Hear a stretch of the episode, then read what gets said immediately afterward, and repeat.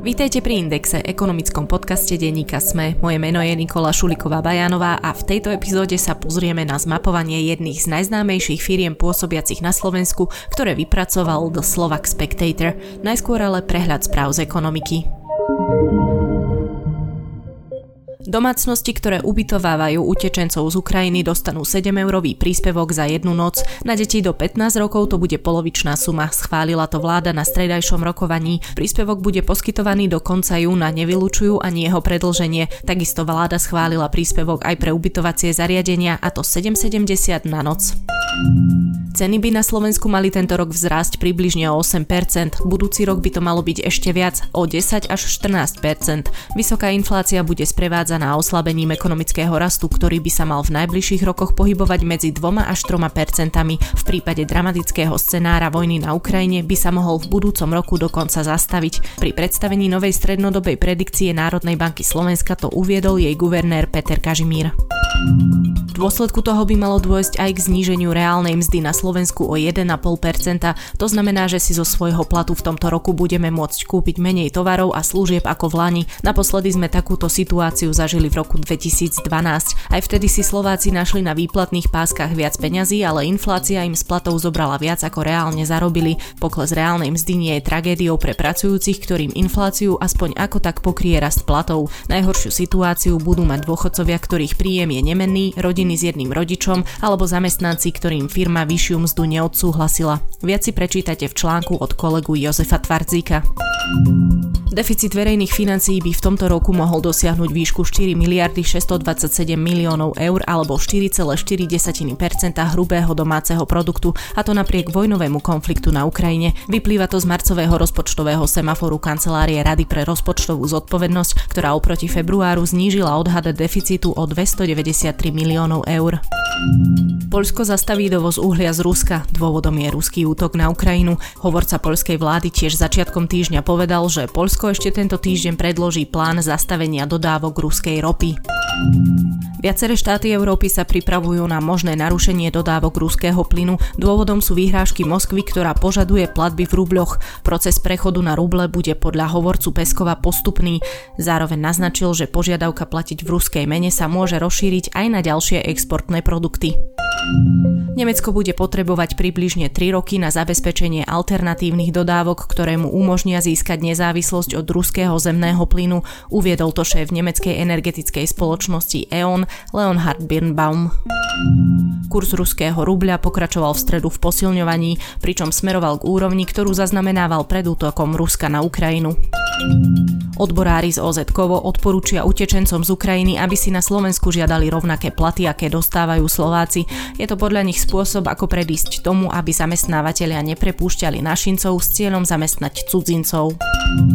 Štát začal vykupovať pozemky na priemyselný park Valaliky pri Košiciach, kam chce ministerstvo hospodárstva získať veľkého investora. Na financovanie významnej investície strategické územie Valaliky vláda vyčlenila 85 miliónov eur, z toho zhruba 70 miliónov je určených na výkup pozemkov.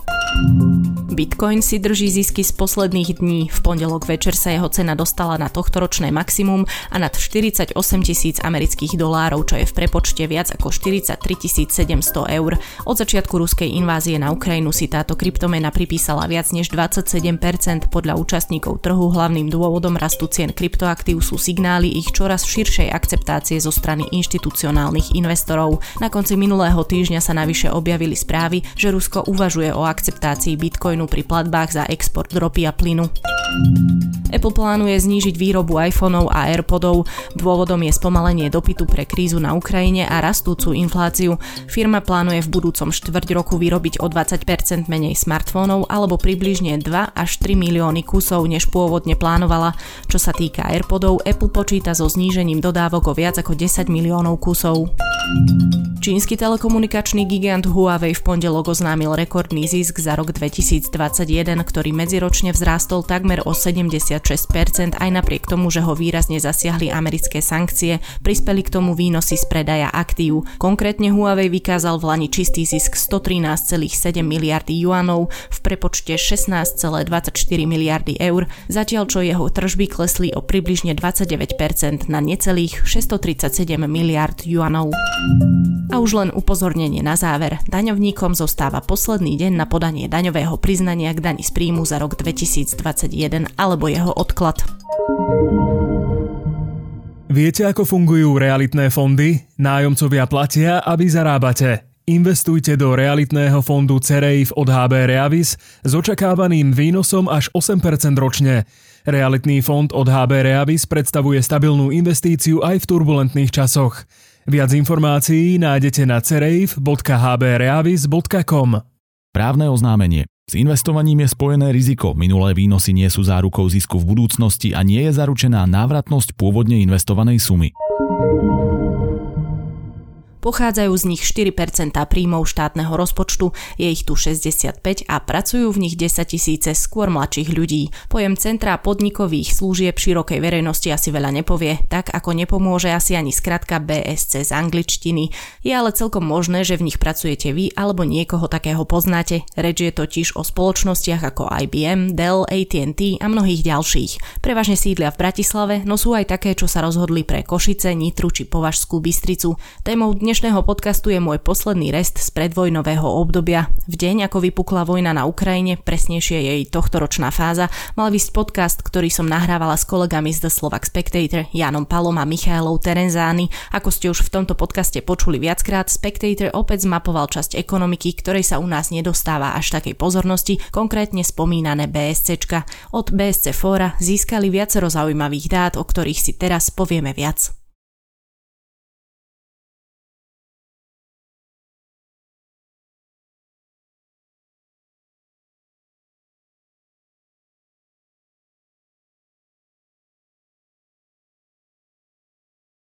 Miška a Janko, ideme sa rozprávať o takých špeciálnych centrách, z ktorých pochádzajú 4% štátnych príjmov. Povedzme si najskôr teda vlastne, o čom sa ideme rozprávať a prečo sa o tom ideme rozprávať. Ideme sa rozprávať o tzv. centrách podnikových služieb, ktoré možno, že viacej ľudia poznajú pod skratkou BSC. BSC je Business Service Center z angličtiny a ideme sa o nich rozprávať, pretože v nich pracuje veľmi veľa ľudí na Slovensku. Tisíce? A tisíce, desať tisíce. Vieme, že okolo 40 tisíc podľa údajov z organizácie, ktorú tieto centrá majú a ktorá ich vlastne zastrešuje, to je Business Services Center Forum BSCF. Uh-huh. To bude asi tiež taká skratka, ktorú budeme používať.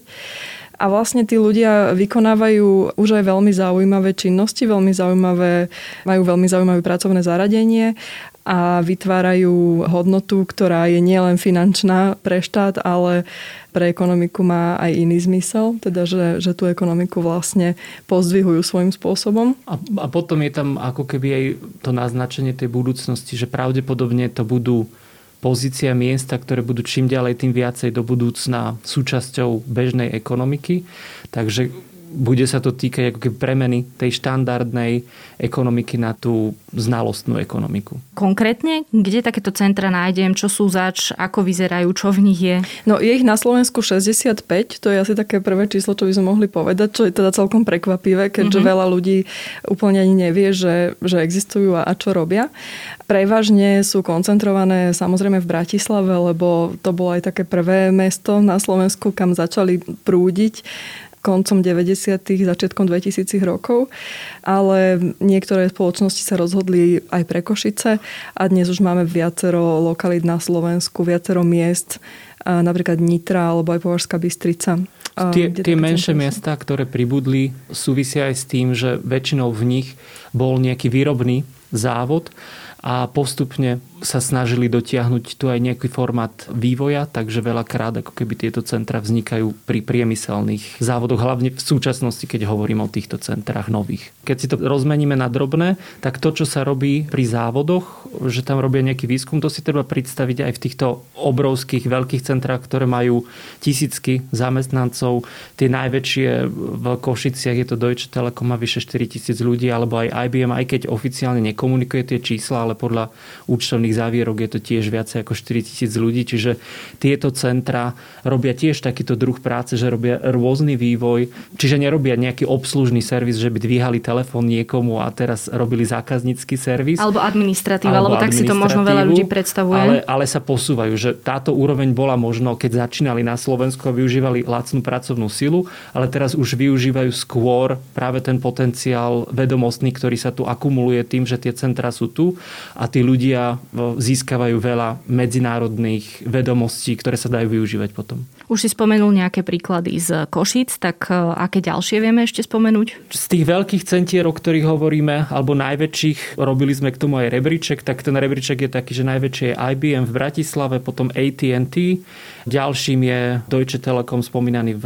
Košiciach potom je to Dell, Bratislava, Accenture, má dve centra v rámci Bratislavy a teda tiež nejaké aktivity v Košiciach. Čiže to sú také technologicko podobné pozície potom. Keď sme sa rozprávali s ľuďmi e, z týchto centier, že ako predstaviť tieto pozície, tak Martin Bednár z BSCF hovoril, že si to treba predstaviť ako klasickú pozíciu v normálnej firme, kde máme pozície na IT oddelení, na oddelení ľudských zdrojov, na právnom oddelení. A práve takéto pozície sú aj v rámci týchto centier, len tie služby, ktoré zabezpečujú, zabezpečujú vo o moc väčšom meradle. Čiže obsluhujú zahraničie alebo nejaký veľký región, rozprávajú sa s ľuďmi v cudzích jazykoch, robia to online a to je vlastne aj ten dôvod, prečo, uh-huh. keď aj teraz prišla pandémia, tak boli vlastne pripravení pokračovať ďalej vo svojej činnosti. Kebyže si zase ľudia chcú predstaviť niečo konkrétne, lebo sme chceli konkrétny mhm. príklad, uh-huh. tak Christian Schulz z spoločnosti Henkel nám vysvetľoval, že práve zo Slovenska bolo zabezpečené to, že v rámci pandémie bol zvýšený dopyt po pracích, práškoch, po hygienických potrebách a tým, že Slovensko zabezpečuje logistiku, čiže jednak objednávanie materiálov, aby fabriky mali dostatok vecí na výrobu a na druhej strane, aby sa dostali ku koncovým zákazníkom, tak veľká časť tohto zadania sa riešila práve zo Slovenska, keďže ten slovenský tým má na starosti takýto typ činnosti. A je to teda viac logistika, alebo vývoj, alebo služby? Čo to vlastne je? Závisí od centra k centru, ale v podstate sú to všetky z tých vecí, ktoré si spomínala. Všeobecne z prieskumu, ktoré robilo BSC, vyplýva, že najväčší podiel sú to IT služby, potom sú to služby zamerané na podporu zákazníka, potom pomerne významné zastúpenie majú financie, účtovníctvo v rámci slovenských e, centier.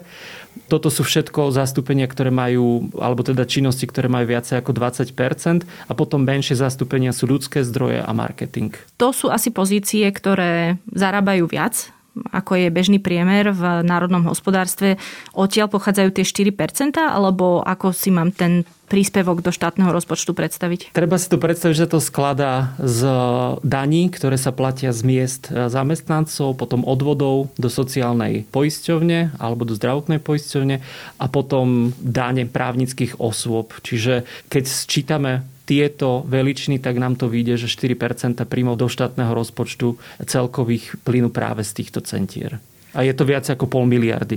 Len teda problém, ktorý existuje, je, že ten štát e, vo svojich oficiálnych štatistikách o tom nevie a to je vlastne jeden z problémov, ktorý nám e, hovorili ľudia z BSCčiek a, a, a zástupcovia toho fóra BSCF, že tie pracovné pozície, ktoré sú prítomné v tých centrách, tak nie sú vlastne prítomné v štatistikách, oficiálnych štatistikách e, štatistického úradu SKNACE. To volá to vlastne Peter Rusiňák z BSCF nám vysvetloval, že je cel celkom problematické, lebo potom sú tie jednotlivé pozície kategorizované v iných oblastiach, vo financiách, v IT a tak ďalej.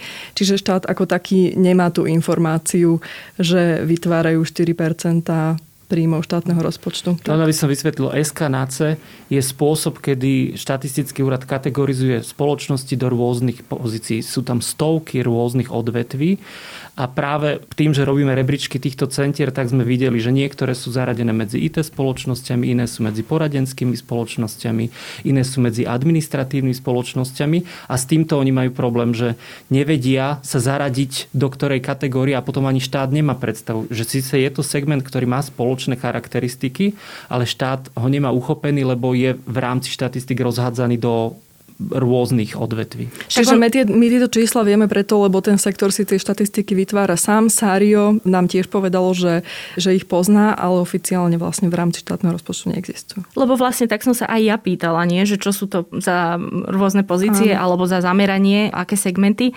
Potom tá otázka je, že či to je až taký veľký problém, alebo že čo im to, aké problémy im to robí v praxi, keď nie sú vedené štatistiky vyslovene o takýchto centrách, lebo potom obdobných situácií by sa asi našlo aj v iných možno častiach ekonomiky, ale to neriešia. Podľa mňa ten základný problém je ten, že postupne sa vybudoval z tohto segmentu na základe počtu zamestnancov tretí najsilnejší sektor ekonomiky. Čiže tá koncentrácia tých spoločností je už pomerne veľká a nejaká vyjednávacia schopnosť voči štátu alebo aj nastavenie politiky štátu voči tomuto sektoru je potom o moc ťažšie uchopiteľné, keďže automobilový priemysel vie povedať, že tým, že má presnú kategóriu, tak vie sa povedať, že je to takáto časť ekonomiky, ktorá sa tvorí a na to o moc ľahšie počúvajú politici. Ale oni potrebujú riešiť aj konkrétne problémy tým, že sú to medzinárodné spoločnosti, ktoré na to, aby niektoré pozície obsadili, potrebujú zamestnať človeka zo zahraničia, potrebujú mať nejaký zjednodušený spôsob, ako takéhoto kvalifikovaného človeka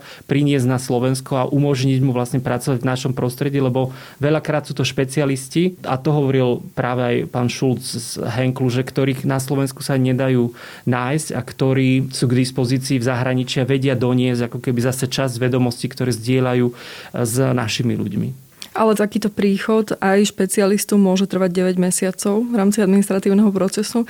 Takže to bol jeden z takých úspechov týchto BSCčiek, že sa im podarilo skrátiť ten proces. V ich prípade, že sa dostali medzi štát vytvoril zoznam oficiálny, uh-huh. že toto sú BSC centra a v rám, každé centrum, ktoré je na tomto e, zozname, má prístup k zrýchlenému procesu v rámci prijatia človeka zo zahraničia. Migračného procesu v podstate. Áno, áno, áno.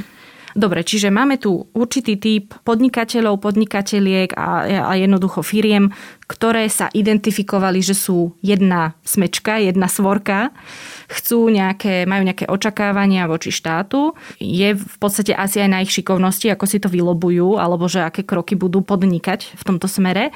Čo ale sme ešte vlastne opomenuli je, a spomenuli sme to viackrát, je, že tá, tá mzda je veľmi zaujímavá. Keď človek vlastne ide pracovať do takéhoto typu zamestnania, tak má tú nadpriemernú mzdu. To je teda koľko eur? Podľa prieskumu BSC to 1900 eur ako priemerná mzda, ktorú dosahujú ľudia. Len ľudia by si to nepredstavili, že tak ja sa idem teraz zamestnať do nejakého BSCčka a hm, moja priemerná mzda bude približne, alebo určite budem zarábať viac ako 1500 eur.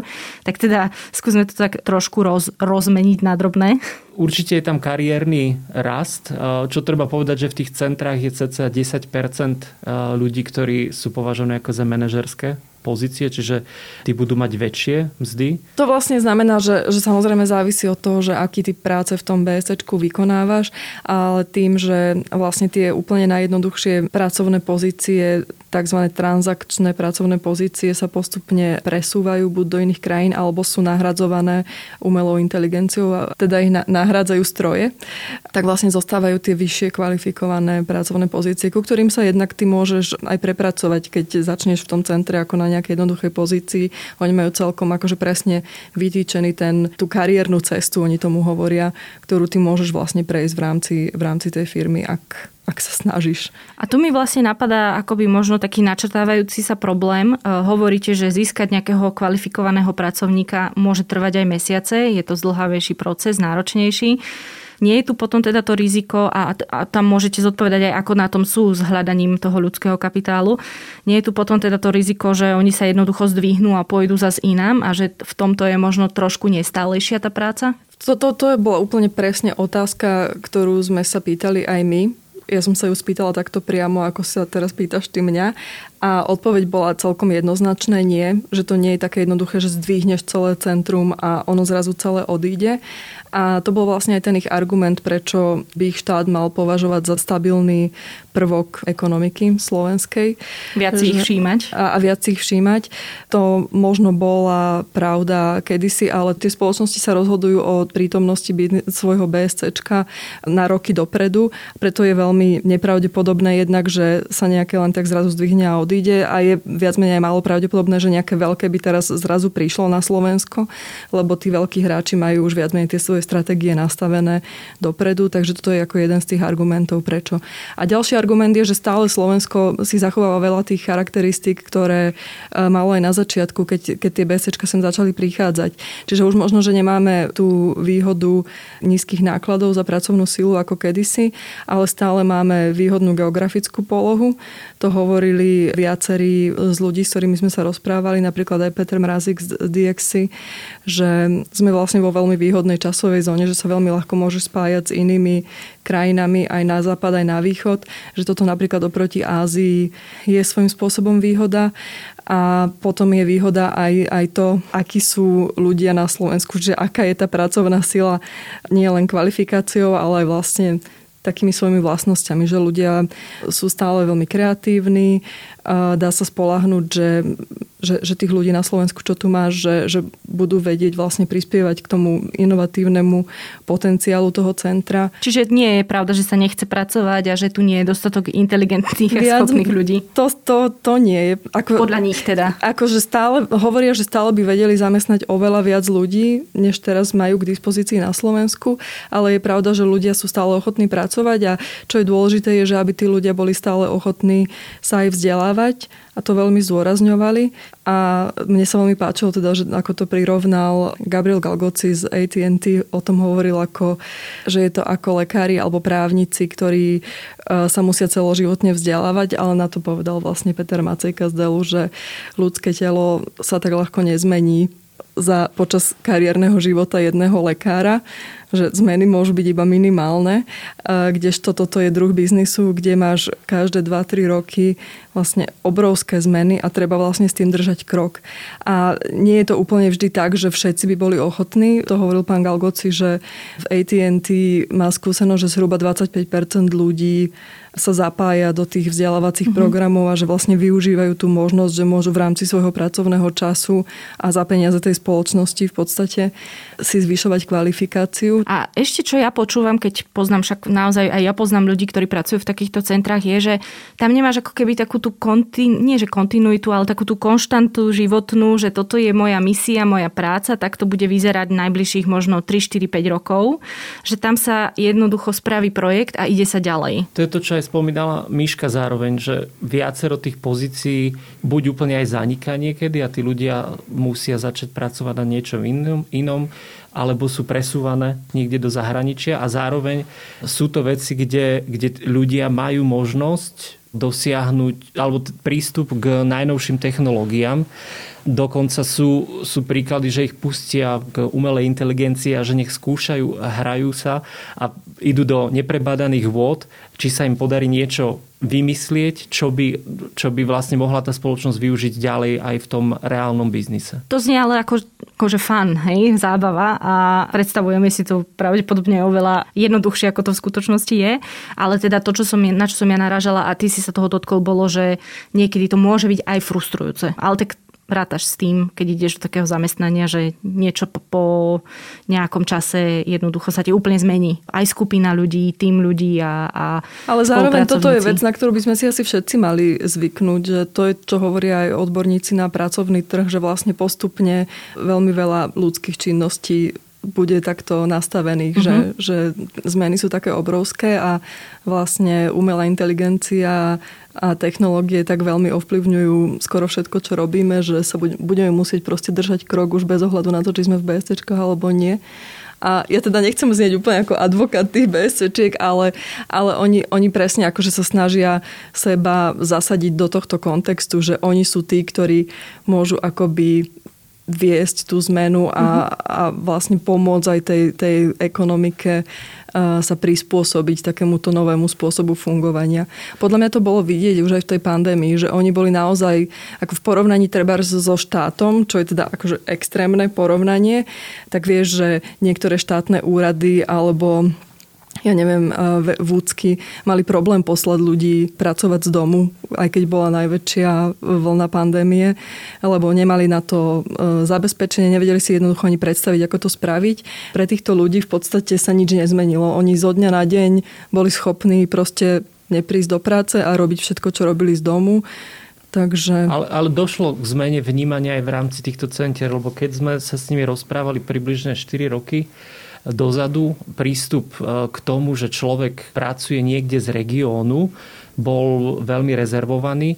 Teraz nám potvrdili, že sa to začína stávať e, štandardom. Čiže umožňuje to aj ľuďom, ktorí chcú zostať a pracovať z domu, niekde z regiónu a dostávať plat z Bratislavy, tak tomu umožňuje, že vznikajú aj takéto možnosti pre ľudí. Čiže oni sa zúčastňujú skôr potom takých spoločných riešení, kedy sa stretnú vo firme a tomu sa prispôsobujú aj kancelárske priestory potom týchto firiem. Ono celkovo sa ten pohľad na to, či pracovať z domu alebo nie, dosť mení v čase, lebo znovu sa potom ukazujú aj výskumy o tom, že to tiež nie je úplne najlepšie pre psychiku, keď človek je väčšinu času doma, ale tak to je zase úplne iný podcast a aspoň už viem, kde sa budem pýtať, keď sa budem informovať o tejto téme. Čiže Slovensko je považované, alebo dlhý čas bolo možno považované za takú uzavretejšiu krajinu. Nechodilo sem až tak veľa ľudí zo zahraničia za prácou, skôr to teda bolo neskôr, ale bolo to výrazne naopak. A mám pocit, že práve tieto centra trošku zvrátili možno ten trend, že naozaj počúvam aj o nejakých špeciálnych pozíciách, ktoré sa starajú o kultúrny program, medzinárodný program a nejaké to multikulty aj vďaka takýmto spoločnostiam, tak um, ako to je s tými cudzincami, cudzinkami, ktorí prichádzajú práve do týchto centier. Keď hovoríš o tom špeciálnom programe, tak tam je, tam je vlastne jedna taká poznámka k tomu, že ďalšia vec, ktorú nám hovorili zástupcovia tých centier, je, že oni by privítali, keby aj samozprávy sa viacej zaobrali tým, že aká je kvalita života ľudí v tom konkrétnom meste. Že to je vlastne asi, asi aj spôsob, ako dostať ľudí, nielen cudzincov, ale aj Slovákov a Slovenky vlastne niekde mimo Bratislavu, že, že máš vlastne možnosti vyžitia a tak. No a s tými cudzincami je to tak, z môjho pohľadu teda, že sú také dva typy podľa mňa cudzincov, ktorí pracujú v BSCčkách. Jednak sú to ľudia, ktorí sem prídu z nejakých iných dôvodov alebo už dlhšie žijú na Slovensku a je to pre nich úplne najjednoduchšia možnosť, ako sa zamestnať bez toho, aby vedeli po slovensky. Takže to je vlastne taká jedna skupina. A potom je skupina ľudí, ktorí sem vlastne prichádzajú práve kvôli práci v tých BSCčkách. Čiže tie BSCčka akoby sem pritiahnu e, ľudí z iných krajín. Máme a talenty číslo? z iných Koľko krajín. Koľko? V spoločnostiach e, zamestnávajú okolo 10 až 11 cudzincov. Uh-huh. Čiže keď hovoríme o celom tom sektore, tak okolo 4 tisíc e, cudzincov pracuje v týchto centrách. Keď sa pozeráme na ten vývoj možno, alebo teda porovnanie s inými krajinami, tak v Českej republike je ten podiel cudzincov až 50% Čiže u nás je to stále výsostne tak, že vo veľkej miere vykonávajú tieto činnosti Slováci, ktorí majú možnosť e, získať medzinárodné skúsenosti a zároveň tí cudzinci zostávajú podľa vyjadrení predstaviteľov BSC sektora e, dlhšie na Slovensku, že tá fluktuácia nie je taká veľká ako v minulosti. Áno, že, že, že viac menej zistia, že Slovensko môže byť dobré miesto na život a viacerí sa rozhodnú, že tu zostanú.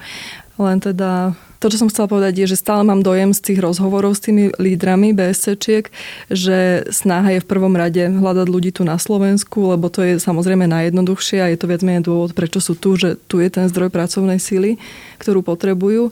Ale jeden z dôvodov, prečo hľadajú ľudí aj inde, je jazykové vybavenie. Čiže to je podľa mňa tiež niečo, na čo by Slovensko malo myslieť aj v rámci vzdelávania, nielen vysokoškolského, ale už na začiatku, že E, ľudia potrebujú vedieť aj iné jazyky, ako je len angličtina a konkrétne nemčina. To teda bola taká silná stránka Slovákov v minulosti. Aj keď tu bol dnes... taký futuristický Peter Mrazik z centra DXC.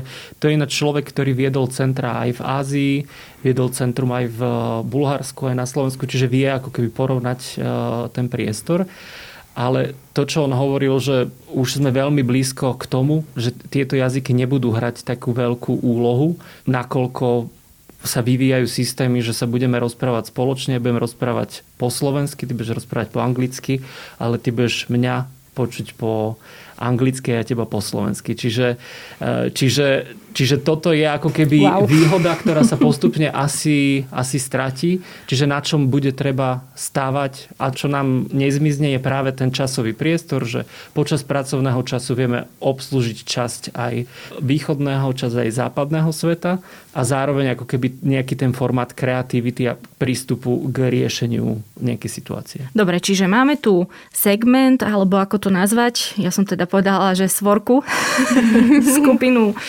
firiem, spoločností, ktoré zamestnávajú takmer 40 tisíc ľudí vytvárajú pomerne zaujímavú vrstvu nových typov zamestnaní, alebo teda nové zamestnania. A ako ty si povedal, že sú tretím naj... Sú, sú vlastne tretím sektorom, ktorý má najväčší počet uh, zamestnancov uh, v rámci svojho segmentu. Čiže automobilový, automobilový priemysel. Potom predpokladám elektrotechnický priemysel a potom nasleduje tento segment uh-huh. centier zdieľaných služieb. A tieto centra by sme si podľa teda vašich zistení mali trochu viac všímať. Teda to hovoria aj oni samotné, to ale mhm. možno, že sa tam vie v tom niekto nájsť a celkom si kariérne polepšiť. A krajina si vie polepšiť. Akože to zase im treba priznať, že, že v tom majú pravdu, že ak chceme dostať našu ekonomiku na vyššiu úroveň a byť naozaj znalostnou ekonomikou, tak toto je ten typ práce, ktorú by sme mali chcieť vykonávať v našej krajine. Ďakujem za rozhovor.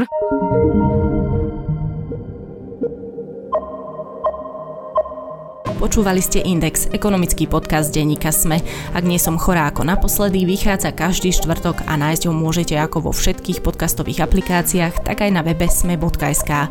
Ak ste našli v podcaste chybu, nepresnosť alebo máte nápad na tému či vylepšenie, budem rada, ak sa mi ozvete. Môžete tak urobiť na nikola.bajanová.sme.sk alebo podcastindex.sme.sk.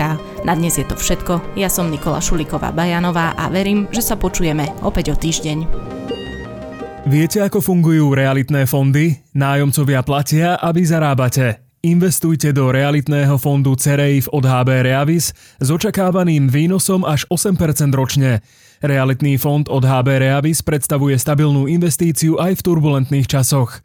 Viac informácií nájdete na cereif.hbreavis.com Právne oznámenie. S investovaním je spojené riziko. Minulé výnosy nie sú zárukou zisku v budúcnosti a nie je zaručená návratnosť pôvodne investovanej sumy.